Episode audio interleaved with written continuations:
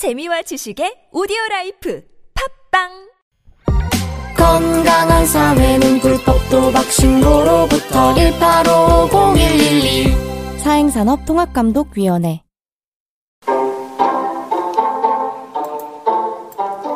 12월 6일 돈다방 미쓰리입니다.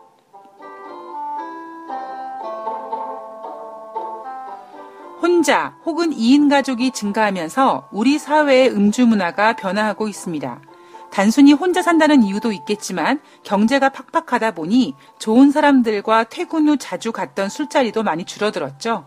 술을 파는 주점이 자영업 분야에서 제일 큰 감소세를 보였다는 점은 혼술족들이 그만큼 크게 증가했음을 증명해 보이는 겁니다.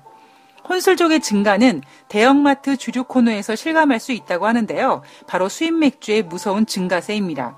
지난 1월부터 11월 이마트의 수입 맥주 구매 고객은 627만 3천 명으로 생수 고객 627만 8천 명과 거의 비슷한 것으로 집계됐는데요. 물론 이 조사에는 고려해야 할 부분이 분명히 있습니다. 인터넷으로 생수를 저렴하게 구매하면 집 앞까지 친절하게 무배까지 해주니 굳이 대형마트 가서 낑낑거리며 물을 살 필요가 없다는 점, 그리고 술은 인터넷 구매가 불가하다는 점이죠. 뭐 그런 부분을 꼭 따지지 않더라도 수입 맥주 시장의 점유율 무섭기는 합니다. 돈다방 미쓰리 시작합니다.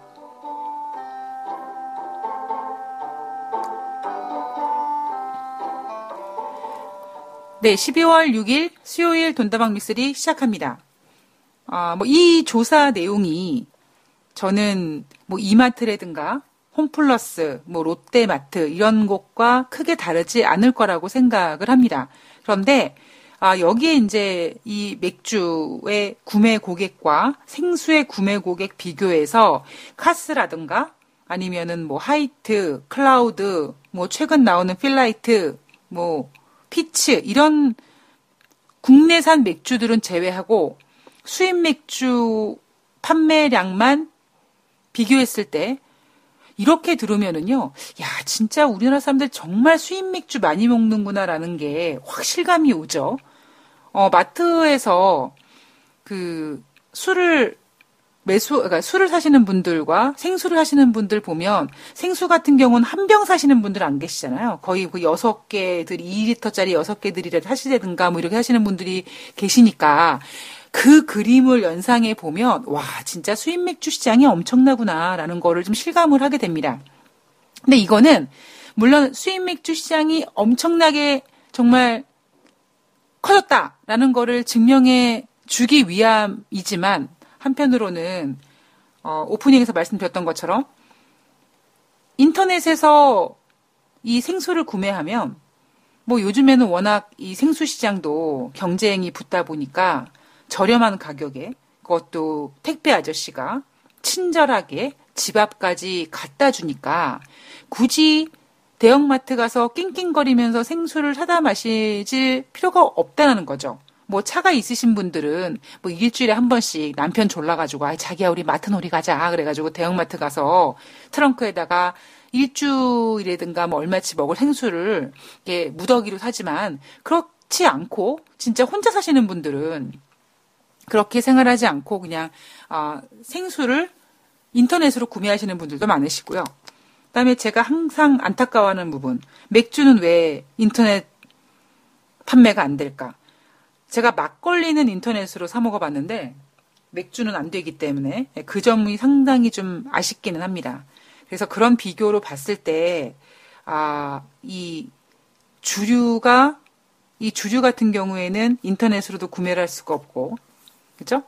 그리고 생수는 인터넷으로 사먹는다라는 점을 좀 간과하고 조사를 해서 약간 좀 어떤 조사 내용에 그 비교하는 데 좀 비교하는 부분에 있어서의 약간 좀 오류는 있지만 뭐 그런 걸 다 제치고도 수입 맥주의 어떠한 그 판매량이라든가 이 시장은요.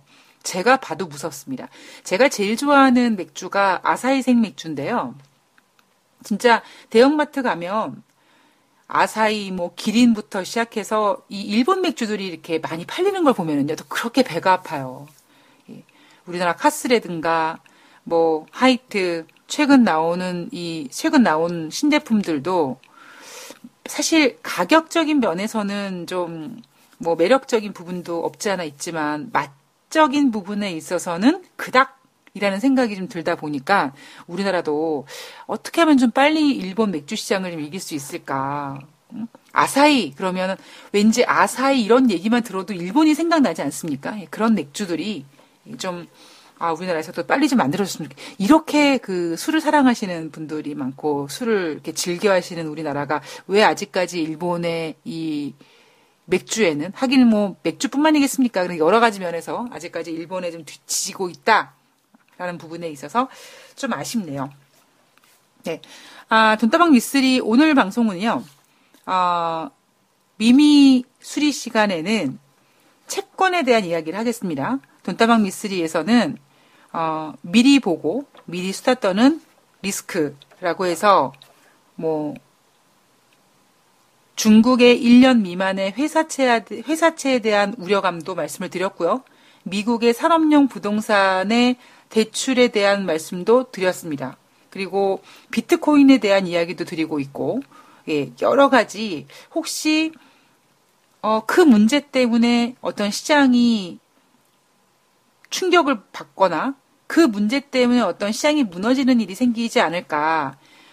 우리가 알고 있으면 어딘가에서 뭔가 경고등이 깜빡깜빡 들어오는 걸 우리가 인지하고 있다면 최소한 뭐 돈을 돈을 덜 벌지는 모르겠으나 돈을 덜 잃게 되고 그리고 돈을 덜 잃게 되면 그 돈을 가지고 있다가 언제든지 기회가 오면은 어, 매수를 할 수, 그러니까 돈을 투자를 할 수 있다는 점이 가장 전 중요하다고 생각이 듭니다. 돈다방 미스리에서 제가 아, 이런저런 어떤 어록 아닌 어록을 좀 많이 말씀드리는데요. 뭐 예를 들면은 뭐 무지개도 보이지 않던 무지개도 뭐 조금 각도를 달리하면 보인다든가 뭐 빛을 쫓는 벌레가 되지 말고 빛을 바라는 벌레를 대라. 뭐 이런 말씀도 드리는데 어, 주식시장에서 특히 요즘 같은 상황에서 가장 어울리는 이야기는 죽은 사자가 되지 말고 살아있는 개가 되라라는 얘기가 전 요즘 참 심리감을 합니다. 특히 주식하시는 분들은요, 아마 그 부분에 있어서 많은 공감을 하실 거예요. 어, 이 주식이라든가 아니면 모든 투자 상품은 어떠한 랠리라는 게 있고 사이클이라는 게 있습니다. 그래서 내가 만약에 2017년도에 주식 투자를 했는데, 아, 올해는 내가 수익을 좀 못 냈어. 그럼 2008년도에는 정말 잘해야지. 그리고 가만히 있어봐. 2008년도에 내가 좀 투자, 투자를 해봐야지. 그리고 2017년도에 말아먹은 계좌를 딱 봤더니 투자할 금액이 없다라는 거죠. 그래서 언제든지 기회가 오면 투자를 할 수 있는 그런 현금을 가지고 있는 것이 굉장한 투자 노하우입니다. 이게 제가 어제 뭐 여러분들에게 뭐 100세 시대 때 뭐 고정된 수익률을 창출할 수 있는 매매 원칙을 만드시고 뭐 이런 말씀을 드렸는데 그 매매 원칙 중에 가장 중요한 거는요. 그 투자 금액의 어느 정도는 무조건 현금을 가지고 있어야 된다는 부분입니다. 그래야지만 내가 주식을 샀을 때 주식이 조금 더 빠져도 그래 너 빠져봐라 너 좀 더 빠지면 내가 더 살 거야 나 현금 갖고 있는 사람이야. 굳이 그 종목이 빠져서 물타기를 안 하더라도 심리적으로 투자하시는 분들이 어느 정도의 현금을 가지고 계시는 거는 굉장한 어찌 보면은 정말 백입니다. 백. 그렇기 때문에 요즘에 제가 생, 드는 생각은요. 어, 특히 요즘 같은 경우에는 얼마 전까지만 해도 코스피 시장이 올라갔다가 또 코스닥이 올라갔다가 또 다시 코스피가 올라가고 지금 시장이 우리나라뿐만 아니라 지금 특히 미국 시장 같은 경우도요. 호재와 악재를 가지고 시소타기를 하고 있고 우리나라는 그냥 시소타기를 하고 있습니다. 예, 제가 말씀드리는 시소타기란 업종별 변동성들이 굉장히 아주 심각하게 나타나고 있어서 예, 장중에 뭐 시가총액이 큰 녀석들이 1%씩 왔다 갔다 하는 것도요. 그거는 변동성이 크다고 얘기할 수가 있습니다. 그만큼 어, 어떤 시장 방향에 있어서 민감하게 반응하려고 하는 심리가 굉장히 많이 작용이 되어 있다는 점이기 때문에 그런 점에 있어서 아, 괜히 엇박자 내는 사람들 있잖아요, 왜. 나는 여기를 쫓아가는데 저쪽이 올라가고 어머 이 길이 아닌가 배 그래가지고 이쪽을 팔고 저쪽을 또 쫓아서 추격 매수했더니 또 내가 손절한 종목이 올라가고 그러면 정말 사람 환장하거든요. 그러니까 지금 연말이 되고 무언가 마무리를 해야 된다는 심리가 좀 작용이 되고 그 마무리를 해야 된다는 심리 속에 증시는 많이 올라와 있는 시점이고 올라와 있는데 정말 대부분의 전문가들이 시장이 더 갈 수 있습니다라고 얘기하면 까짓 것 그래 같이 한번 가보자 그러고 같이 고를 외칠 수 있는데 지금 시장의 여론 조사가 여론이 물론 우리나라 애널리스트들은 여전히 시장의 고를 외치고 있지만 저쪽 물 건너 월가에서는 경고음이 계속 깜빡깜빡 들리다 보니까 투자하시는 분들이 지금 적극적으로 매수하시기도 애매하고 파시기도 애매하고 그럼 매매하는 또 가락은 있으니까 어떻게든지 수익을 좀 내보기 위해서 뭐 두 종목이 있는데 그럼 두 종목 중에 수익 난 종목 G 오준만큼 수익이 났는데 이 종목을 내가 팔아가지고 손실 난 종목을 물타기를 할까? 이런 작전을 쓰시는 분들이 굉장히 많으실 겁니다. 그런데 지금은 어떤 상황이냐면요. 예를 들면 어떤 종목은 내가 두 종목을 가지고 있는데 한 종목은 수익률이 한, 어, 한 2%가 안 돼요. 음, 한 뭐 1.78%, 1.85% 된다고 합시다. 또 한 종목은, 어, 한 마이너스 한 뭐 6%, 6%가 안 되고 한 뭐 5.9, 5.8 이렇다고 칩시다. 왜 제가 상승한 수익률이 2%, 하락률 6%라고 딱 정하지 않냐면 어떤 고정된 그 프로테이지보다 뭔가 살짝 미달한 약간 모질한 그 수익률들이 굉장히 인간을 갈등하게 만들거든요. 제가 아까 A라는 종목을 내가 두 종목 갖고 있는데 A라는 종목이 만약에 2% 수익이 난다고 지금 딱 2% 수익이 나잖아요. 못 팔아요. 그런데 한 뭐 1.78, 1.45 왔다 갔다 하는데 시장의 변동성이 보이면 그래 어, 수수료 세금 떼고 1% 이상은 나왔으니까 일단 저거를 정리해서 저쪽 녀석이 지금 마이너스 6%를 향해 가고 있는데 저쪽 녀석을 내가 물타기를 하면 저쪽 녀석이 대충 마이너스 6%에서 한 3% 정도까지 손실률이 줄어들 거고 어느 때까지 빠지기만 하겠냐. 네가 어느 순간 올라가겠지. 그래서 한 2%에 가까운 종목 수익 나고 있는 종목을 팔고 그다음에 지금 손실이 커지고 있는 종목을 물타기를 해서 같이 이제 나중에 기회가 되면 팔 생각을 하는 게 지금 투자자분들이 많은 분들이 고민을 하고 있는 부분입니다. 근데 여러분 냉정하게 생각을 하면은요. 어, 어떤 분이 예전에 저한테 이런 고민을 해보, 하신 적이 있으세요. 두 종목이 있는데, 어, 수익난 두 종목 중에 한 종목을 정리하고 싶은데, 수익난 종목을 팔아야 돼요? 아니면 손실난 종목을 손절해야 돼요? 라고 물어보신 적이 있습니다. 그런데요, 그거는요, 그때그때 달라요예요. 그런데 지금 같은 경우에는 물론 종목들마다 많이 차이가 있지만 종목이라는 어떤 성향을 배제하고 좀 말씀을 드리면 지금 증시에서 굉장히 변동성이 많이 보이는 증시에서 플러스가 나고 있는 플러스를 지키고 있는 종목과 마이너스 폭을 확대하고 있는 종목이 있다면 확률적으로 플러스가 더욱더 수익률을 더 낼 가능성이 높습니다.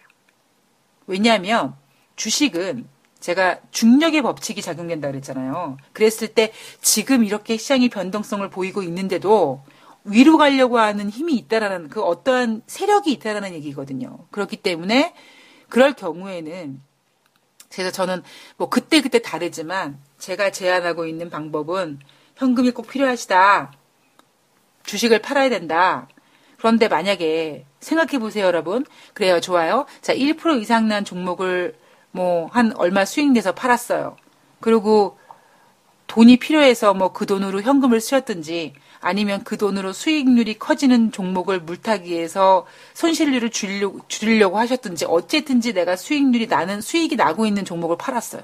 내가 팔자마자 그 종목은 우와 악성 매물이 사라졌다라고 해서 막 올라가요. 환장합니다. 미쳐요.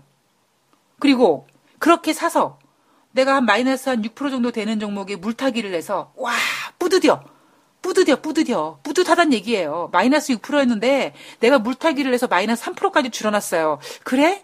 가만 있어 봐. 마이너스 6%가 플러스 보합까지 올라가기는 힘들지만 마이너스 3%는 뭐 3% 정도는 뭐 하루 만에 변동성으로 올라갈 수 있어라고 뿌듯해 합니다. 그런데 어떤 일이 벌어져요?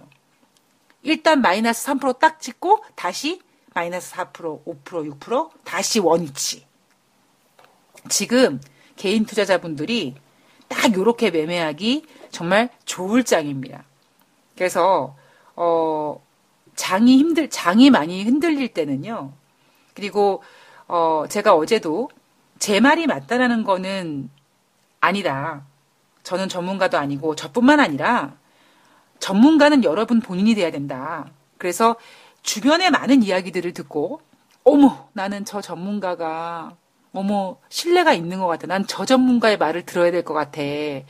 전문가가 신뢰가 있다 없다라는 건요. 전 개인적으로 말빨이라고 생각이 듭니다. 그래서 그렇게 아, 어떤 쭉 이야기를 듣고 그 중에 누구 하나 선택해서 그분한테 충 뭐 이렇게 그분을 믿으세요 이런 게 아니라 이야기를 많이 듣고 결국에 여러분들 결국 매수 주문을 내고 매도 주문을 내는 건 여러분이잖아요. 그랬을 때 제가 그나마 좀 심리적으로 좀 도움을 드리면 아유 이 미쓰리 내가 지금 어, 미쓰리가 얘기한 대로 사실 천만 원을 투자하고 있는데 두 종목을 사고 있는데 한 종목은 한, 한 2% 수익 나고 있고 한 종목은 한 7%좀 손실이 나고 있어.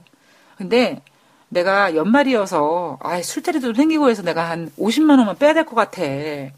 뭐 어떠, 어, 어떻게 할까? 한 2% 수익 난 종목을 팔아서 이익금을 챙길까? 아니면은 손실날 금액을 그냥 손절시켜 버릴까? 그랬을 때 제가 그냥 드리는 말씀은 정 돈이 필요해서 팔고 싶으시면 그냥 두 종목에서 그냥 반반씩 팔라고 말씀을 드립니다. 그래야지만 그렇게 판, 그러니까 손절 하는 마음도 좀 마음이 아프고 수익이 나고 있는 것을 파는 것도 마음이 아프지만 일단 그렇게라도 좀 필요, 돈이 필요하니까 현금을 빼고 나면 최소한 나머지 두 종목에 대해서는 두 가지의 희망을 가지고 버틸 수는 있거든요. 주식은 정보도 중요하고 돈도 중요하지만 제일 중요한 거는 어떻게 마음 먹느냐에 따라서 중요하고 또 그렇게 마음을 먹어서 뭐 어찌어찌 됐건 간에 내가 투자를 한번 잘해봐야지 라고 했을 때 그때 필요한 건 뭐냐면 현금입니다. 그래서 여러분들께서 혹시 지금 어, 특히 월가에서라든가 아니면 미국 증시도 마찬가지고 우리나라 주식시장에서도 많은 변동성을 보이다 보니까 아 어느 정도 내가 일단 현금을 좀 확보해야겠다 그리고 현금을 확보하신 상태에서 증시가 또 올라갈 것처럼 막 꿈틀거릴 때 어, 이렇게 어떤 충동 매매를 하시면 안 된다라는 말씀을 좀 드리고 싶네요. 자 오늘 갑자기 이 채권 얘기하다가 뜬금없이 딴 이야기를 좀 하게 됐는데 자 뭐 여하튼 어, 이 미미수리 시간에는 시장을 어, 망가뜨릴 수 있는 이슈들을 지금 제가 계속 짚어드리고 있습니다. 오늘은 제가 이 채권의 만기에 대한 말씀을 드리겠습니다.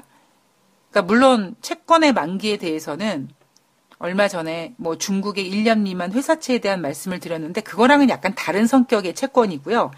아, 올해는 이 유동성의 힘 때문에 워낙 그 돈의 힘으로 위험자산으로 분류되는 정크펀드와 그다음에 신흥국 채권 시장조차도 강세를 보였던 한 해였습니다.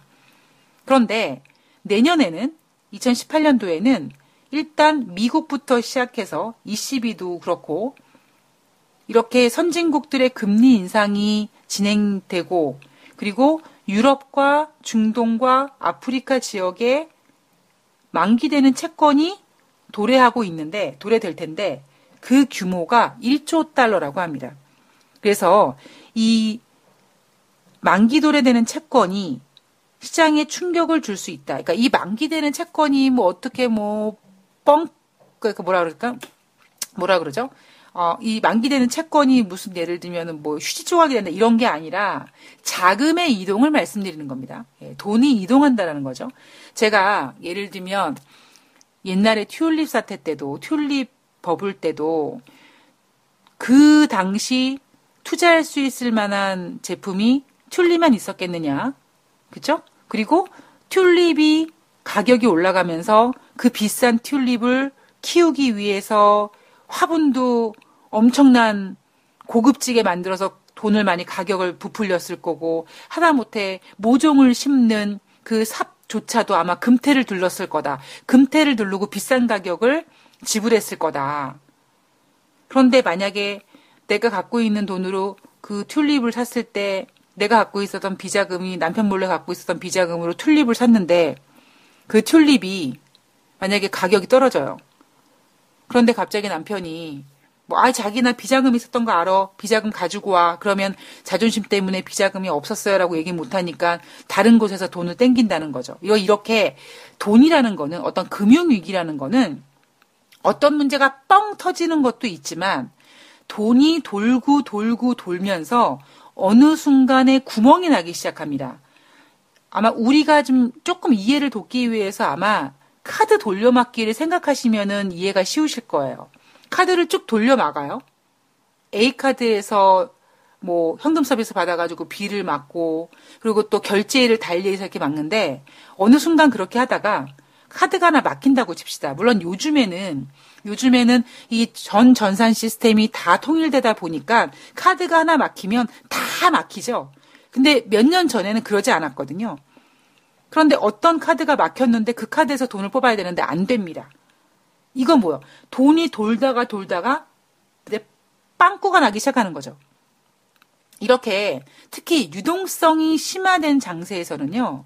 유동성이 심화되는 어떤 그런 경제 시스템에서는 그럴 가능성이 굉장히 높습니다. 그래서 제가 이 미미수리 시간에 말씀드리는 어떤 리스크가 비트코인 때문에 증시가 무너진다? 어찌 보면 직접적인 요인은 없어요. 그런데 우리가 2008년도 금융위기를 생각해 보면 금융위기 즉 서브프라임 모기지 사태가 증시와 직접적인 관계는 없습니다. 그죠? 미국의 대출 상품이에요. 주택 대출 상품입니다. 저신용자들에게 대출해 주는 상품이에요. 그런데 경제를 부양하고자 대출을 해준 그 대출금을 또 담보로 또 대출을 해주면서 사이즈를 부풀리다 보니까 그게 어느 순간에 감당하기가 어렵다 보니까 빵 하고 터진 것처럼 지금 우리가 유동성 시장에서 뭐 증시도 좋고 이것도 좋고 저것도 좋고 지금 하다못해 정급 본드 뭐 신흥국 채권 시장 이런 모든 자산 가치들이 많이 올라와 있는 시점에서 과연 어떤 자금이 어느 쪽으로 어떻게 넘어, 넘어가느냐에 따라서 그리고 무엇 때문에 넘어가느냐에 따라서 이 돈의 흐름이 바뀔 수 있고 그 돈의 흐름에 따라서 증시가 빠질 수도 있다라는 점이죠. 그러니까 그게 이 유동성 시장에서 가장 중요하게 보는 점입니다. 그래서 오늘 제가 말씀드리는 이 유럽과 중동과 아프리카 지역의 만기돌의 채권 1조 달러가 증시에 충격을 줄 수 있다? 뭐야, 어떻게? 라고 의아하시는 분들이 분명히 계실 거예요. MUFG의 자료에 보면은요, 이 만기 채권 물량이 1조 달러가 된다고 하는데, 이 가운데 상당한 부분이 바로 2008년도 금융위기 직후에 고수익으로 발행된 채권들이 많다고 합니다. 이 채권들은요, 이 채권 유행은 2012년에 아주 본물이 터지도록 유행이 됐는데 이때는 글로벌 하이힐드 채권이 8%가 넘는 수익률을 기록했다고 합니다. 근데 최근 이 2012년 발행했을 때 8%가 넘는 수익률을 보였던 이 채권이 최근에는 5.8% 정도의 수익률로 많이 떨어졌다고 합니다. 자, 이 얘기는 무슨 얘기냐? 2012년도에 채권을 구입한 사람들, 8%의 돈을 만지던 사람이, 수익률을 만지던 사람이 지금 8%가 아니라 5.8%까지 수익률이 떨어졌는데 만기가 됐을 때 과연 이걸 재투자하겠는가? 아니면 아유 8%가 아니라 지금 뭐 그때는 8% 쓰니까 투자했지. 지금 5.8%에 뭐 내가 굳이 그 채권을 왜 사? 딴 거 사지. 이런 상황이 벌어질 수 있다라는 겁니다. 그래서 이러한 만기되는 채권이 채권이 만기돼서 그 만기된 돈이 다시 이 채권으로 들어갈 확률보다는 새로운 투자처를 찾아서 헤매일 거다.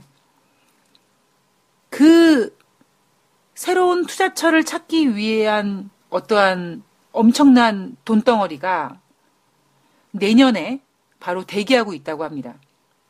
그래서 회사채 만기가 도래하는 기업들은 더 이상 이 8%대는 내가 수익률이 매력이 있어서 내가 샀는데 채권을 샀는데 5%대는 매력이 없어. 그래서 일방적인 베팅을 하지 않을 거라는 점.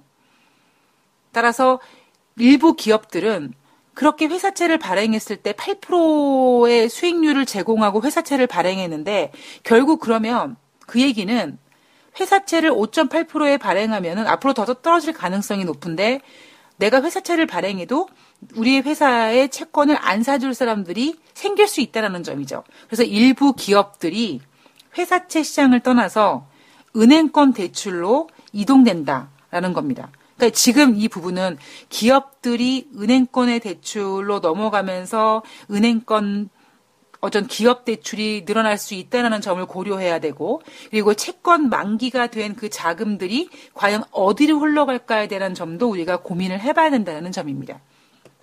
자, 오늘 제가 아, 미리 미리 미리 보고 미리 수다 떠는 미미수리 시간에 준비한 내용은 바로 내년에 만기되는 이 유럽과 중동 지역과 아프리카 지역의 채권 만기 자금에 대한 문제, 그리고 채권을 발행하기 더 이상 어려운 기업들이 은행으로 갈 거다. 이런 시나리오를 좀 미리 제공을 해드렸고요. 아, 그리고 12월 4일 미국 뉴욕 주식시장 살펴봐야죠. 자, 음, 뉴욕 증시 12월 4일 월요일 증시는요, 혼조세라고 이야기를 합니다. 그런데 저는 야, 이거를 혼조세라고 보기에는 좀 그렇습니다. 왜냐하면 다우 지수가 장중에 300포인트 이상 상승을 했습니다. 아, 다우 지수가 이렇게 장중에 300포인트를 상승시켰던 그 원인은 바로 지난 12월 2일 날 상원을 통과한 세제 개정안 때문인데 아쉽게도 세제 개정안을 통과시킨 12월 2일은 토요일이다 보니까 증시가 열리지 않았어요. 그래서 바로 증시에 반영되지 못했고 그 호재를 꼭꼭 품에 안고 있다가 12월 4일 월요일 날 주식시장이 열리자마자 빵 하고 그 효과가 발행이 그러니까 실행이 된 거죠. 그리고 그런 것들을 우리는 예상을 했었죠. 그래서 우리나라 주식시장은 12월 4일 월요일 날 증시에 그래 오늘 밤에 미국 증시가 열리면 분명히 지난주 2일 날, 지난 2일 날, 토요일 날 상원 통과시킨 세제 개정안 그 약발이 미국 뉴욕 주식시장 월요일 증시에 영향을 끼칠 거야. 그래서 뉴욕 증시가 상승할 거야. 미리 상승할 걸 알고 우리가 먼저 올라가자. 그러고 2,500포인트를 회복시켜 놓은 겁니다. 자, 그런데 이날 나타난 증시의 모습을 보면은요. 우선 다우지수가 0.2% 상승해서 24,290포인트 상승 마감은 했습니다. 그런데 나스닥은 1.1% 하락해서 6,775포인트 마감했고요. S&P 500은 0.1% 하락 마감했습니다. 2,639포인트로 끝났는데 자, 다우지수가 장중에 3포, 300포인트 이상 상승했다가 쫙 뒷침이 밀리고 있습니다. 이런 생각이 들더라고요. 야, 이제 코스피만 비아그라가 필요한 게 아니라 이젠 뉴욕 증시도 비아그라를 매겨야 될 때가 온 건가? 다우지수에도 비아그라가 필요한가? 라는 네, 생각을 좀 하게 됐고요.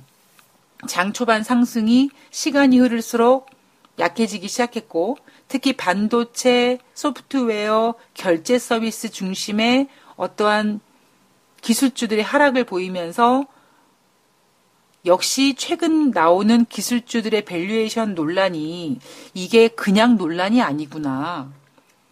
라는 우려감을 좀 키웠습니다. 자, 우리가 원자재부터 하나씩 챙겨보면은요.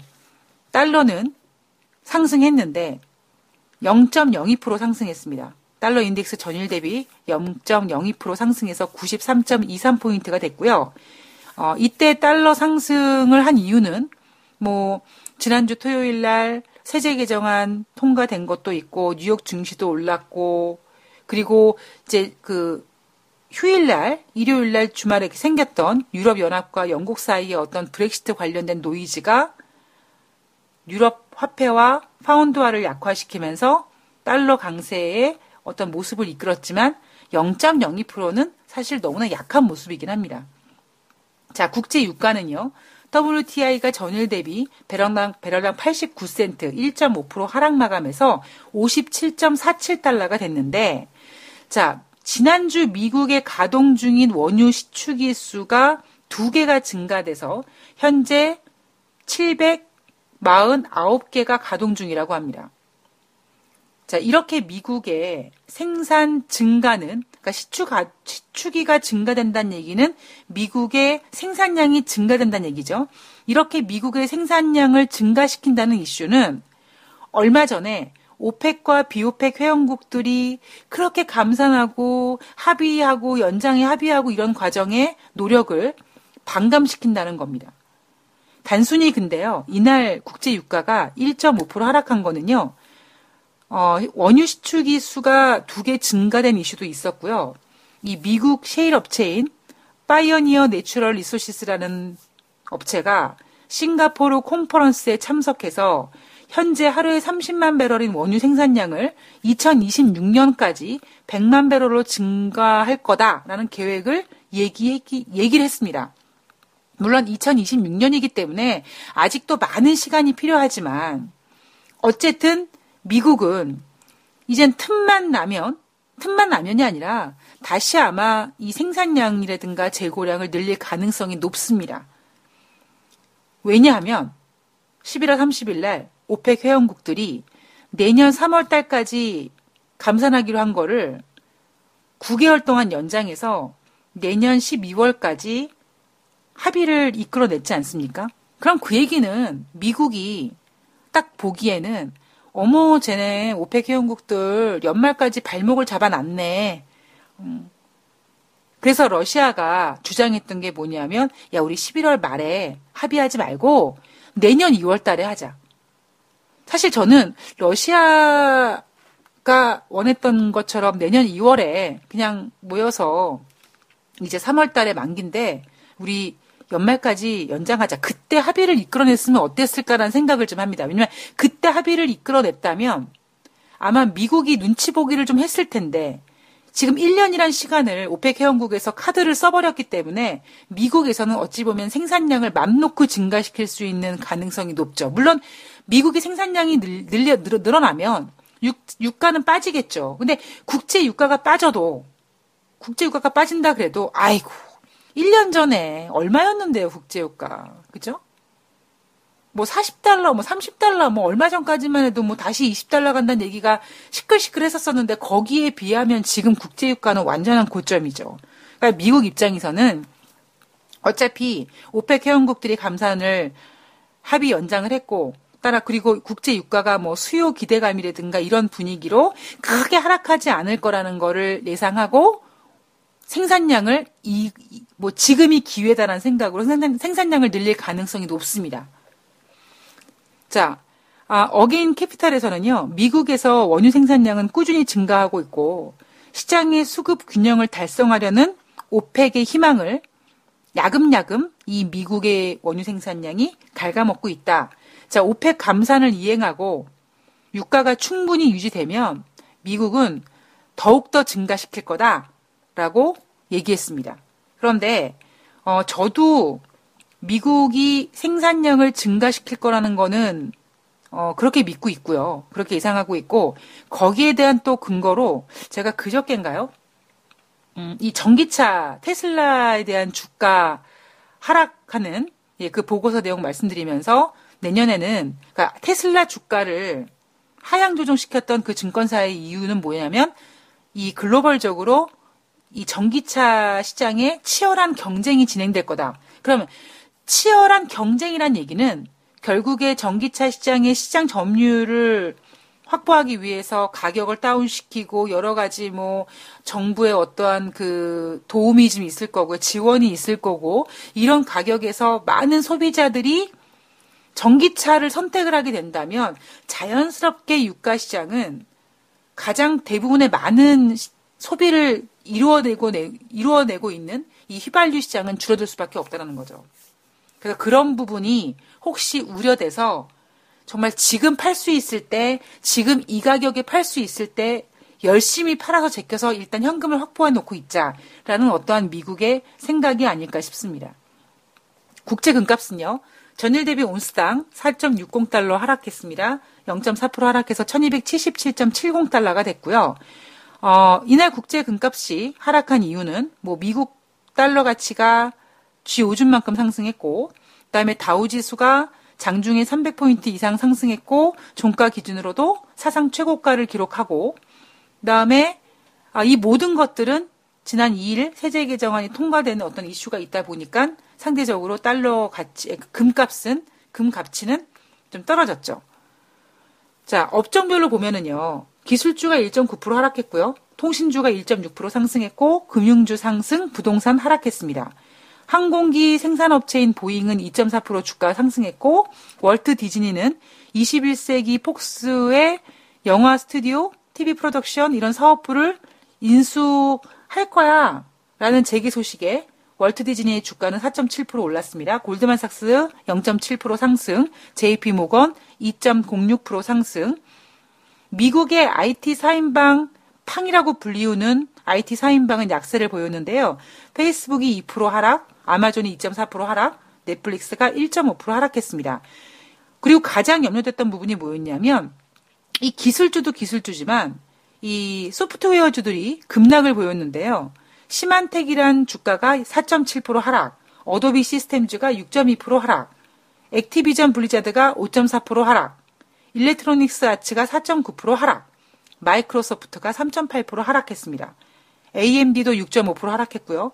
엔비디아도 5.6% 상승했습니다. 그러니까 이날 주식은요, 이날 미국 증시는요, 다우지수가 장중에 300포인트 오르기는 했는데, 이 업종별로 종목별로 보면, 아, 분위기가 정말 최근 가뜩이나 이 기술주에 대한 이 valuation 논란이 있다 보니까 분위기는 그렇게 약간 좀 좋지 않았던 것 같습니다.